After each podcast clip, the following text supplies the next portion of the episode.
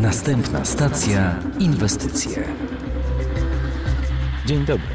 Wraz z całym zespołem Millennium Towarzystwa Funduszy Inwestycyjnych zapraszamy Cię do podcastu, w którym przybliżymy Ci świat inwestycji i rynków finansowych.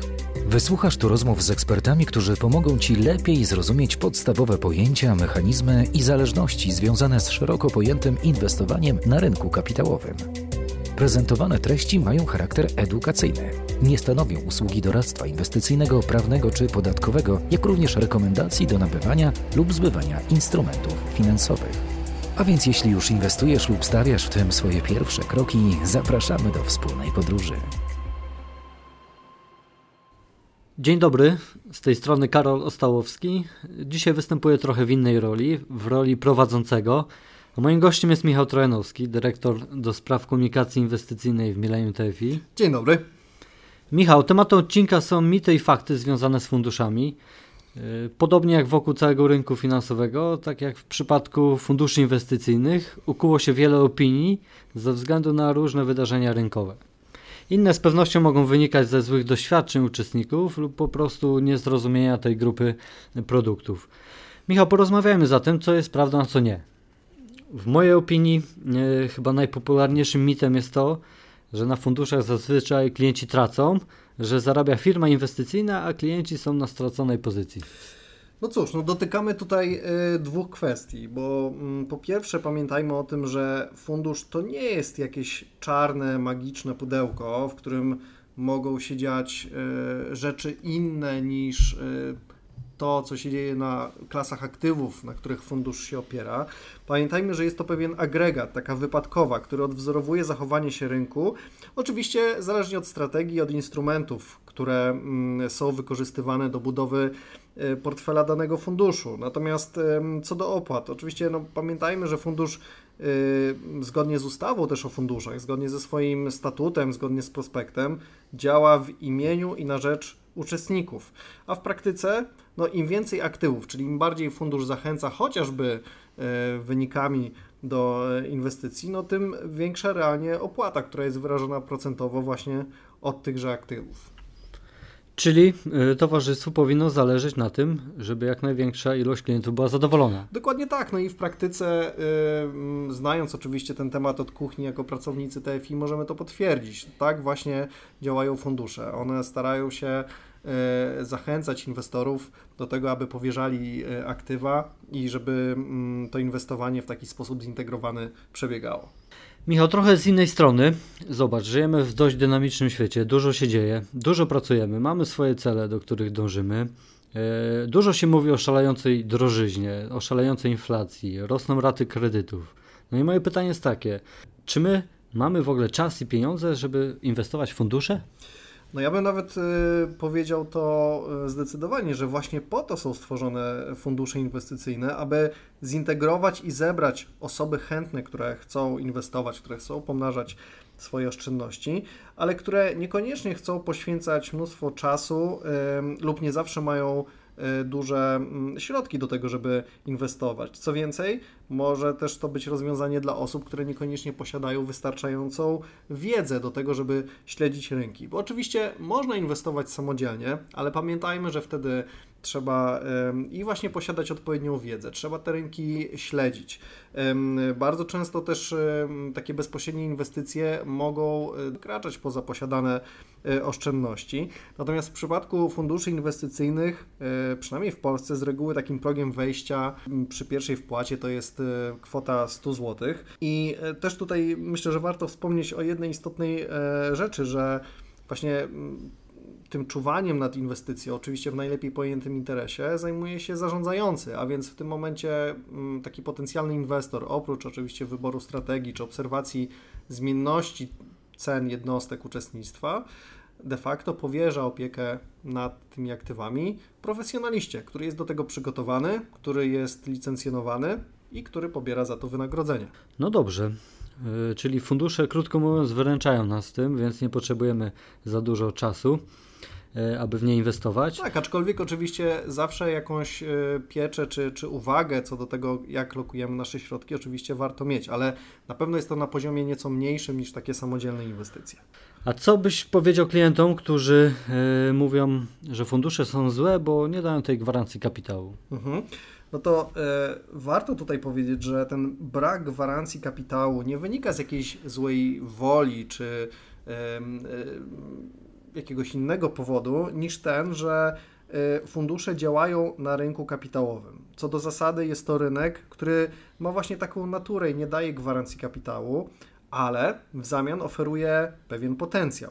A zatem mm, ja bym powiedział, że ten brak gwarancji kapitału to jest bardziej parametr, a nie wada czy zaleta, bo to jest już dosyć subiektywne podejście, zależnie od oczekiwań, jakie mamy.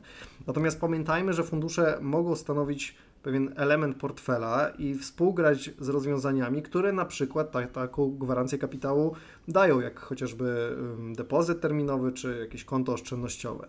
Także cała idea inwestowania, wykorzystywania funduszy inwestycyjnych opiera się właśnie na tym, by łączyć różne elementy, czyli układać takie swoiste klocki czy, czy, czy puzzle, by mieć pełen obraz, czyli pełen efekt z tego e, inwestowania i lokowania środków. Eliminujemy wtedy mankamenty jednych rozwiązań i zastępujemy je korzyściami e, z drugich. Już więcej nie spróbuję, bo kiedyś straciłem. To też jest taki, mit, czy taka obiekcja, z którą często się spotykamy wśród inwestorów, którzy już kiedyś spróbowali funduszy inwestycyjnych, e, ale ta inwestycja nie wyszła. No tak, no ja też e, w swoim kilkunastoletnim doświadczeniu z pracy z klientami e, bardzo często spotykałem się z takim argumentem, że jeżeli ktoś już kiedyś spróbował funduszy inwestycyjnych, zakończyło się to niepowodzeniem, no to znaczy, że jakby ta ścieżka jest e, zła. I niestety faktycznie negatywne doświadczenia z przeszłości to taki istotny czynnik, który rzutuje na postrzeganie mm, funduszy. Natomiast w tym miejscu zaryzykuję może taką hipotezę, że nie zawsze to jest tak, że produkt jest zły, a być może jego dobór, wykorzystanie czy e, moment. Ja wiem, że oczywiście łatwo się to ocenia z perspektywy historii, natomiast faktycznie y, no też mieliśmy mm, na polskim rynku różnego rodzaju, mówiąc wprost, patologie w postaci produktów, gdzie opłata za wyjście y, wynosiła nawet 80% aktywów. Jednak nie powinniśmy zamykać się na rozwiązania szeroko pojęte inwestycyjne czy funduszowe raz na zawsze. Wynika to z tego, że mm, czasy się zmieniają i sposoby na pomnażanie pieniędzy też. Y, a mówiąc to jeszcze inaczej, E, to, że jakieś rozwiązanie nie zadziałało w przeszłości, to nie znaczy, że ono już zawsze będzie e, niewłaściwe. Ja bym to odniósł może do takiej analogii, gdy oparzymy się zbyt gorącą herbatą, mamy akurat taką aurę jesienną, jak nagrywamy ten odcinek, dobra, ciepła herbata jest jak najbardziej wskazana, ale jeżeli się nią oparzymy, no to pytanie, czy to herbata jest zła? No nie, po prostu następnym razem ją przestudzimy, Y, zamieszamy i będziemy o tym pamiętać, tak? Więc dokładnie tak samo jest z inwestycjami. Pozwolisz, Michał, że będę kontynuował ten wątek, bo właśnie często te negatywne doświadczenia klientów, o nich najwięcej się słyszy. No i przez to inwestycje w fundusze są postrzegane jako te zawsze niebezpieczne. Co możesz nam powiedzieć na ten temat? Czy to jest prawda, czy to jest kolejny kolejny mit. E, no, mm, oczywiście, jak każdy mit, jest w nim jakieś ziarnko e, prawdy. Powiedzieliśmy już o tych ryzykach, które mm, wiążą się z tym, że fundusze działają na rynku kapitałowym, ale Dobrze, Karol, że, że poruszasz ten temat, bo myślę, że w tym miejscu warto wspomnieć o dywersyfikacji, po to, aby też zmniejszać ryzyko, czyli niepewność związaną z inwestowaniem.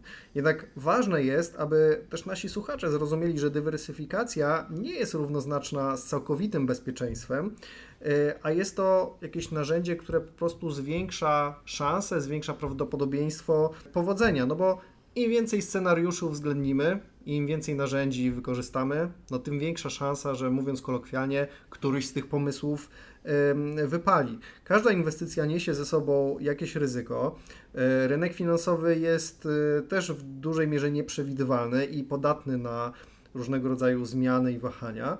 A fundusze inwestycyjne, mimo że mogą być mniej ryzykowne niż inwestowanie e, w pojedyncze akcje czy, czy na przykład obligacje, nadal mogą doświadczać wahań i mogą też niekiedy w różnych okresach przynosić straty. Także dywersyfikacja to jest takie narzędzie, które może nam pomóc w, zminimalizowaniu tych strat. Ale co możemy powiedzieć więcej nas, naszym słuchaczom? Tak aby ostatecznie rozwiać ten mit niebezpieczeństwa i przedstawić prawdziwy obraz sytuacji. Mhm. No jeżeli jesteśmy przy temacie dywersyfikacji, to ja może posłużę się mm, danymi chociażby z amerykańskiego rynku, ale to wynika z tego, że po prostu tam mamy długą historię i y, możemy sięgnąć faktycznie nawet 100 lat y, do tyłu. No i też przerabialiśmy na rynku kapitałowym w Stanach Zjednoczonych wiele takich momentów, gdzie mieliśmy silne wzrosty, ale też doświadczaliśmy różnego rodzaju kryzysów, tak? Chociażby kryzys paliwowy z lat 70., wielki kryzys na przełomie lat 20. i 30. XX wieku, mieliśmy pierwszą, drugą wojnę światową. Natomiast agregując takie dane od lat 20. XX e, wieku, i porównując portfel złożony w 100% z akcji, w 100% z obligacji y, amerykańskich skarbowych dziesięcioletnich y, i przyrównując to do takiego portfela mieszanego, zdywersyfikowanego właśnie, nawet tylko pół na pół między te wspomniane akcje i obligacje, to okazuje się, że w okresach pięcioletnich byliśmy w stanie wyeliminować już ujemne stopy zwrotu. To są oczywiście dane historyczne. E, historia nigdy nie jest gwarantem przyszłości, ale to jednak w jakiś sposób otwiera oczy, że taka dywersyfikacja i takie rozproszenie ma szansę być skutecznym narzędziem do e, inwestowania. Dziękuję Michał za wyczerpującą odpowiedź. Mam nadzieję, że naszym słuchaczom będzie teraz łatwiej zrozumieć, że dywersyfikacja to nie magiczna tarcza, ale raczej kamizelka ratunkowa, która może utrzymać nas na powierzchni w czasie finansowych sztormów. I to po, właśnie pokazuje historia. Historia nie jest gwarantem tego, co się wydarzy w przyszłości, ale historia lubi zataczać koło. Mhm, dokładnie. No ja bym dodał do tego to, że fundusze inwestycyjne często są obarczone właśnie takimi mitami, które mogą wynikać w jakiś sposób z niepełnej wiedzy lub złych doświadczeń. Oczywiście to e, mm, nic złego, tak? E, jednak istotne jest zrozumienie, że fundusze są właśnie tylko narzędziem, które może pomóc w osiąganiu jakichś celów inwestycyjnych, które każdy sam może sobie określić. I zachęcam wszystkich słuchaczy też do zgłębiania wiedzy na ten temat funduszy, konsultowania się też z profesjonalistami i podejmowania świadomych przede wszystkim decyzji inwestycyjnych, bo ten szum informacyjny właśnie, który towarzyszy nie tylko rynkom, ale też poszczególnym rozwiązaniom, no może nieco ten obraz e, zacierać. Przed zakończeniem dzisiejszego odcinka chciałbym postawić właśnie wyzwanie słuchaczom. E, przeanalizujcie swoje cele finansowe i zastanówcie się, czy fundusze inwestycyjne mogą być dla Was odpowiednim narzędziem do właśnie realizacji tych swoich celów. Zbadajcie te fundusze, podejdźcie empirycznie, holistycznie, czyli całościowo. Wszystkie aspekty funduszy inwestycyjnych warto sobie przybliżyć. Yy, no i warto pamiętać, że inwestowanie to długoterminowy proces, który może przynieść znaczące rezultaty. No i do usłyszenia w kolejnym odcinku.